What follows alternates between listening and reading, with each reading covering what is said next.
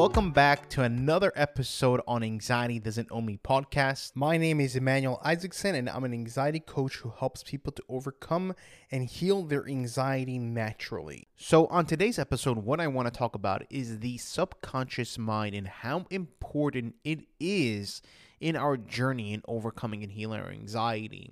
And I'm going to explain to you and I'm going to show you guys why the subconscious mind is what's creating our anxiety in a way and what has brought us to the place of having an anxiety disorder and why I always say that the mindset, our mindset is key over here and why the mindset, our mindset is the most important thing in overcoming and healing our anxiety.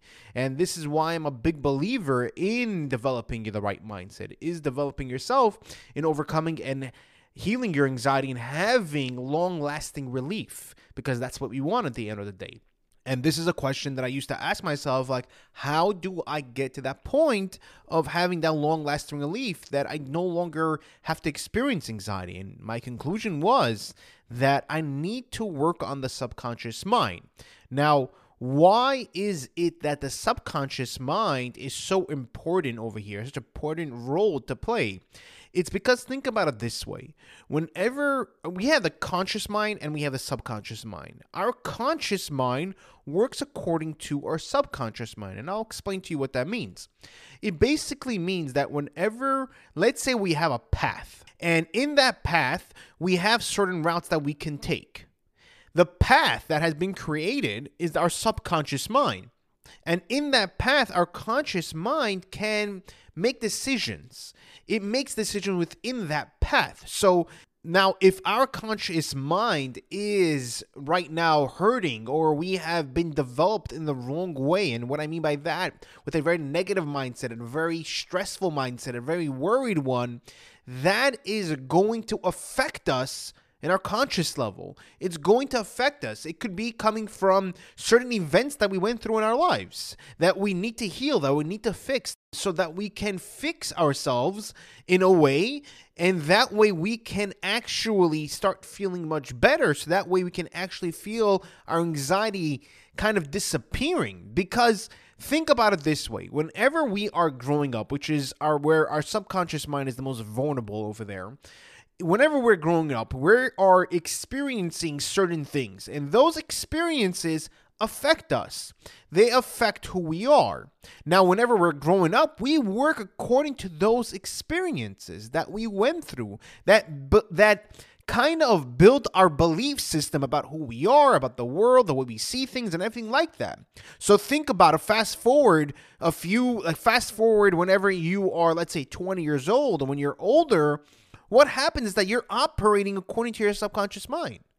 Like for me, for example, personal example for me, because again, I can talk about me because I know me 100%, that the experiences that I went through when I was a kid, the aggression that I have grown up with, with my parents arguing with one another and them being very negative and my mom being very fearful about everything.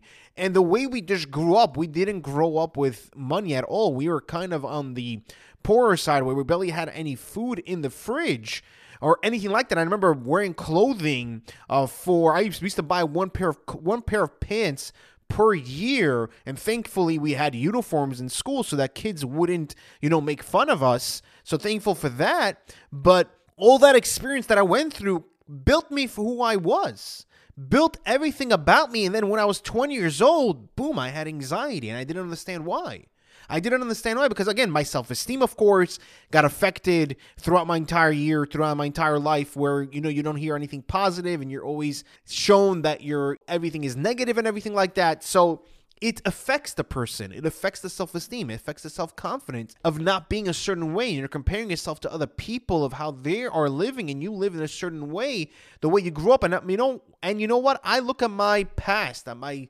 childhood. I'm so grateful for it because it brought me who I am today. But in the meantime, whenever I was developing myself, whenever I was growing up, all those experiences, everything that I went through, developed who I was. It, it created a certain mindset of how to see things and how to think and how to think about the world and how to think about things. And that affected me whenever I finally hit rock bottom and I finally had an anxiety disorder. Again, the, the weed was just a trigger. It was the cherry on top. But for years and years and years, I was fighting the entire time. I wasn't in a calm state of mind. I was constantly fighting of for people to approve of me, for people to like me, for whenever I didn't have confidence on something, I would stress out about that situation. Let's say, for example, if I had to give a presentation in school, I would dread that. I would dread it because I didn't believe in myself. I didn't think that I had anything good or anything to offer that affected me. I always try to be perfect, act perfectly, say the perfect thing. It kind of like got to me. And eventually, when I smoked weed, it kind of like boom, hit the cherry on top. It was the cherry on top and it pushed me overboard. It kind of my sympathetic nervous system can no longer handle it. But it's coming from our subconscious mind. That's what it's affecting us. The events that we had before that is what's affecting us today, is the reason why we have an anxiety disorder. Yes, of course, there's more technical terms of the amygdala sending a signal to the sympathetic nervous system, and the sympathetic nervous system activating the fight and fight mode, and the sympathetic nervous system handles our pressure and worry and stress. Yes, that is all true, but where does the worry, the stress, and the pressure come from? It's coming from our subconscious mind of how we see things, of how we perceive reality. And that's why it's affecting us tremendously. That's why when let's say if you have a presentation at work or that whenever we're, we're going on a date, we get very nervous because it could be that we don't believe in ourselves. We don't think that there's anything good about us. And this is why, unfortunately, some people stay in abusive relationships. And I'm not really, I don't really understand the entire um, spectrum of abusive relationship. But one of the reasons why is because of self esteem, because of the value of the person not seeing their worthiness and saying that, hey, I don't deserve this. I don't deserve this. And of course, there's more to it besides that. There's more to it with the, you know, an abusive relationship. And I don't quite understand the entire thing. But one of the reasons why is because of our self-esteem. And that we don't we don't think we are worthy enough and we don't love ourselves enough in a way. And it's not coming from a selfish way. We need to love ourselves in order to love somebody else. If we don't love ourselves, we can't love somebody else.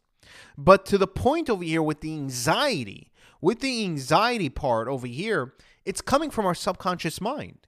And this is why I tell people like if we deal with the subconscious mind, you will see that you'll start healing yourself because with the subconscious mind, you're changing the events of how you perceive things, of how you interpret the things of how what you ever you went through to more of a positive one and that's going to help you to start changing the subconscious mind. Now of course this is something that does take time. It's not a one two three thing because think about it for years and years and years you've been thinking a certain way. Your subconscious mind is already in a in in a, oh, it's already used to thinking in a certain way.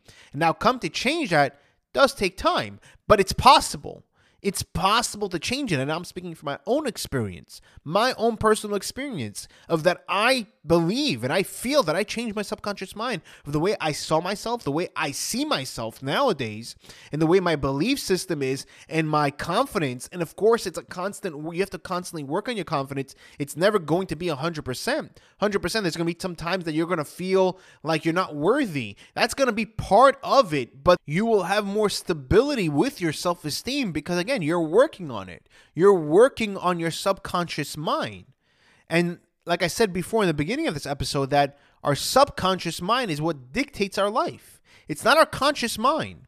We feel like, oh no, I'm making this decision. But I can guarantee it, if I dissect it, if we go in deeper, you will see that it's your subconscious mind that's actually dictating your life and it's your conscious mind that's working in that window of what the subconscious mind is is know what, what it knows what it's used to. So it's just working in that window that it has that it knows about and it feels like oh, no i'm making the decision. No you're not really because i can guarantee it that there were times there were times where you were asked to do something or to go places or to a certain event or to try to do something different in your life and you shied away from it. You avoided from it because you didn't believe in yourself, because you didn't think it was possible for, for yourself. You didn't think you deserved it. So it kind of like stopped you. It kind of stopped you from doing what you wanted to do. Like, for example, with me, whenever I would be in a classroom setting or there would be a lot of people, wherever I was, I would shy away from asking questions from things I didn't understand because I didn't want to look like I was stupid. Like I didn't want to know, like, hey, like you don't get this. Like, what are you slow? That's what I used to think. Or whenever I was interested in somebody, I would shy away from it because I'd say, no, this person's not gonna really gonna like me. So I would shy away from that. I wouldn't want to experience that rejection. Or whenever I wanted to do something that I thought that was gonna make a impact or something that I wanted to do for myself that I thought I was really going to enjoy. Let's say, for example, with a business or going to live somewhere, I would be afraid of the failure because I didn't believe in myself. So I made the decisions within the window of my belief, but the belief comes from our subconscious mind. And we need to change that belief system. We need to change it or we believe in ourselves. It can also be with your anxiety, also overcoming and healing your anxiety. You may believe that, hey, it's not possible for me to overcome this. It's not possible for me. I can't do this. It's too much. That can also come from the subconscious mind believing that, hey, you're not going to be successful in this. So why try and fail? There's no point. There is no point. Just stay where you are because you already know this. So we're comfortable in a way of living like that. I know you're not comfortable experiencing the anxiety, but we're in a way comfortable. So we stay that way so that we don't disappoint ourselves. So, guys, it is very important to work on the subconscious mind. It is important to develop it, to reheal it, to change the perspective of how we saw certain situations that dictate and kind of cemented our belief about ourselves, about situations, and that has carried us until today. We need to heal those situations, to reframe it, to change it. And that way we can actually heal ourselves from our anxiety and feel much better and feel much calmer and having long lasting relief. That is something that we need to do. And this is something that I do with my sessions is that we work on the subconscious mind in order for you to calm down your anxiety. And that way you can actually feel much better. And again, guys, if you are interested, I have a 30 minute free consultation. You can click on the link below, it's in the description, and set that up. It's 100% free. It doesn't cost you anything like that to see if it works for you. I recommend investing in yourself and seeing the possibility and start changing yourself and start becoming anxiety free. If you did like this episode, please click the like button and leave a five star review. The reason why I ask is because this way we're able to reach more people. And the more people that we can actually reach, the more people that we can actually help. Because my mission in this world, my purpose is to help people to overcome and heal their anxiety naturally and show them that it's possible to overcome. Thank you guys. Take care, and I'll see you guys in the next episode.